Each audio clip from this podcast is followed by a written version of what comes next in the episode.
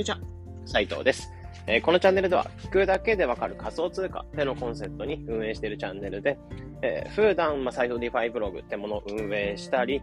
えー、仮想通貨だったりとか、ブログについての発信だったりとか、まあ、そういったものをしながら、新しい技術だったりとか、まあ、稼ぎ方、そういったものをシェアしています。おはようございます。えー、今日は8月の30日、火曜日ですね。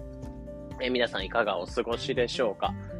まあ、火曜日ってところで、まあ、いよいよ明日自宅待機が 終わるっていう感じで、えー、コロナとかだったので、えー、そうですね、10日間くらい、まあ、自宅待機って感じだったんですけど、まあ、いよいよ明日8月31日で自宅待機が終わって、9月1日から、まあ、通常通り、まあ、子供の方も保育園の味っけながら作業とかできるなってところで、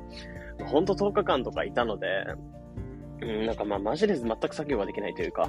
で、子供も遅く起きるので、まあ普段はな、その昼寝とかをするので、まあ7時とか8時ぐらいに起きて、まあ昼寝をして、で、まあ2時間ぐらい作業時間とかはあるんですけど、最近全然あの、昼寝とかもしなかったので、うん、本当になんか作業全然できなくて、で、昨日はなんか保育園のリズムとかにさすがに戻すかっていうところで、まあ8時とかに起こしながら、まあ2時間、3時間ぐらい昼寝してくれたので、昨日とかちょっと作業ができて、で、今日も多分8時ぐらいに起きてはいるので、まあお昼寝とかもしてくれるのかなと思いながら、えー、そうですね、今日はちょっと願いながら、えー、2、3時間ぐらいお昼寝してるタイミタイムの時に、まあちょっとコンテンツ作りとかもやっていこうかなっていうふうに思ってます。まあ言うても、そうですね、明日まあ自宅待機が終わって、でも結局木金、木金って普通に、あのー、保育園とか行く、行ってまた土日とかが始まるので、あの、なんかまあ、また2日間ぐらい行って2日休みみたいな感じなので、ちょっまあ、なんだろう、息抜きにもなるかなっていうふうに思いますね。なんかマジで本当に自宅待機とかで保育園とか預けらんないとか、あのー、なんだろう、本当に病欠とかで一日子供が家にいるっていう方に関しては、まあフリーランスとか特にそうですけど、まあ家で作業しなきゃならないので、本当にみんなめっちゃ大変だなっていうところを、まあ、改めてなんかこの自宅待機で通過の方をしました。なので本当に明日とかは、まあ、自宅待機一日終えて、楽しみな、え、木金曜日って感じですね。で、まあ今日に関しては、まあ、その内容の方入っていこうかなというふうに思うんですけど、まあ今日話していく内容としては、えー、どうなる？えー、インスタと Facebook が NFT 対応っていうところで、えー、ニュース、ニュースの方をシェアしながら、えー、話の方していきます。で、いよいよまあ、インスタと Facebook、まあメタ社のそこでインスタとかミスフェイスブックを運営しているメタ社が公式に発表しているもので、まあ、100カ国、100カ国の方で、インスタグラムとフェイスブック、まあ、そちらの方で NFT とか方、NFT を対応していくよってところなんかもニュースとして発表されてました。で、これはまざっくり内容として言ってしまうと、えー、インスタとフェイスブックの方で、まあ、NFT を、なんだろう、ウォレット、えー、と、インスタグラムとフェイスブックとウォレットをつなげて、で、自分のウォレットに入ってる、お財布に入ってる NFT っていうのを、まあ、投稿でシェアしたりとか、いうのができるようになったよってところで、まあ、ウォレットを接続する感じなので、えー、NFT を例えば投稿でシェアしました。そしたら実際に持ってる、あなたが、この人が持ってる NFT だよっていうのを証明できるってところで、まあ、ブロックチェーンに刻まれた情報なんかも全て見ることができて、まあ、どこの、えー、NFT とかなのかってとこなんかも、えー、示しながら、まあ、NFT の紹介をしたりとか、また自分のウォレットに入ってるウォレット、まあ、ウォレットに入ってる、なんだろう、単純に財布の中身を公開してる感じなので、えー、この NFT 持ってますよ、みたいなところを、まあ、自慢できるみたいなえ、ところにもなってくるかな、というところですね。で、まあ、この機能を受けた上で、まあ、僕自身思うのは、やっぱりなんだろう、NFT を対応しましたってところで、まあ、今後なんだろう、インスタグラムとかもに関しても、今までのそのツイッターみたいなところの機能なんかも実装してくるのかなってところを、まあ、このニュースを受けて思ったんですよね。まあ、どういうことかっていうと、まあ、ツイッターって今、あのー、な対応してる国とかに変わってくるんですけど、あの、六角形の、あの、アイコンあるじゃないですか。で、あの、六角形のアイコンみたいな感じで、で、あの、六角形のアイコンを押すと、なんだろう、この人 NFT 持ってる NFT っていうのを示すことができるみたいな感じで、えー、まあ、インスタグラムとかに関しても、なんだろう、プロフィールが写真、まあ、俺と接続してる感じになるので、えー、自分のウォレットに入ってるものをプロフィール写真に設定して、なんだろう、この人は持ってる NFT ですよみたいな、まあ、NFT のアイコンだってところを示すことができる。できるようになったりとか、まあ、あとはもちろん投稿でシェアしたりもそうですし、今、ツイッターの方でも実装されているのが投げ銭機能ですよね。これが Facebook とか Twitter、えー、Instagram の方にも実装されるかなってところで、ウォレットの方を接続して、えー、アドレスとかを入力しておけば、そこに、えー、イーサリアムとか、えー、USDC とか、まあ、ドルを送ったりとかっていうところで、まあ、ウォレット接続してる感じなので、その、ウォレットに対してお金を送ったりとか、まあ、そこから送金をしたりとかできるようになったり。まあ、実際にインスタグラムって新しいなんか、その、まあ、ショップ機能とか、え実際に、え、まあ、新しい、まあ、インスタグラムのアカウントを作って、まあ、そこにウォレット接続しておけば、まあ、そこの店舗に対してお金を、まあ、投げ銭をしていけば、まあ、ブロックチェーン上で刻まれた技術として、えー、実際にこのショップで買ったものですよってところをブロックチェーンに刻まれた情報も載せた上で、まあ、自分のところに手元として商品として来るみたいな、まあ、機能が来たりとか、まあ、今後なんかショップ機能とか投げ銭機能、まあ、お金のやり取りっていうのが、このブロックチェーン上で刻まれていくっていうところが予想されるかなと思うので、えー、そういったところで、まあ、インスタとか Facebook に関しても、まあ、この機能っていうのを実装してくるんじゃないかなというところを思ってます。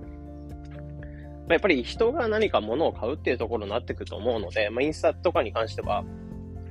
なんだろう、実際にショップ機能とか、えー、アフィリエイトリンクを載せたりとか、まあ、NFT とかに対してなんか投げ銭したりとか、まあ、今後リンクとか貼るのに貼るのに対しても、なんだろう、ここに投げ銭してくださいみたいな、ライブ配信とかで投げ銭してくださいって時なんかも、えー、ウォレット接続しておけば簡単にお金を送るってこともできたりとか、まあ、そういった感じで、なんか、インスタグラムとかフェイスブックがそういったプラットフォーム、まあ、このブロックチェーンとか新しい仮想通貨って技術を使いながら、えー、なんかうまく連携してくるんじゃないかなってところを思ってるので、まあ、かなり楽しみなニュースでしたっていうところですよね。まあ、これが、まあ、一つのニュース、まあ、ざっくりしたニュースになってくるんですけど、まあ、これに関してはなんだろう、インスタとかに関して使ってる人に関しては、なんか、インスタのせ自分のプロフィール画面行くと、なんか上の方に、右上の方になんか3本線があるので、そこにデジタルコレクションっていうところ、項目があるんですよね。で、ここに行っていただくと、えー、ウォレットを接続する、えー、画面になってくるので、それでウォレット、自分のウォレットとメタマスクとか、そこでのウォレットと接続して、で、そこに入ってる NFT とかを表示できるようになってくるって感じですね。なので、まあ、ぜひ、本当になんだろう、ウォレット接続とかするとか、いろいろちょっとあの、怖かったりすると思うんですけど、ただ接続するだけなので、そこからお金が抜かれたりとかっていう危険性はかなり低いのかなと思うんですよね。なんか別に著名とかしたりとか、えー、自分のウォレットの方になんか送付許可とか別にするわけではないので、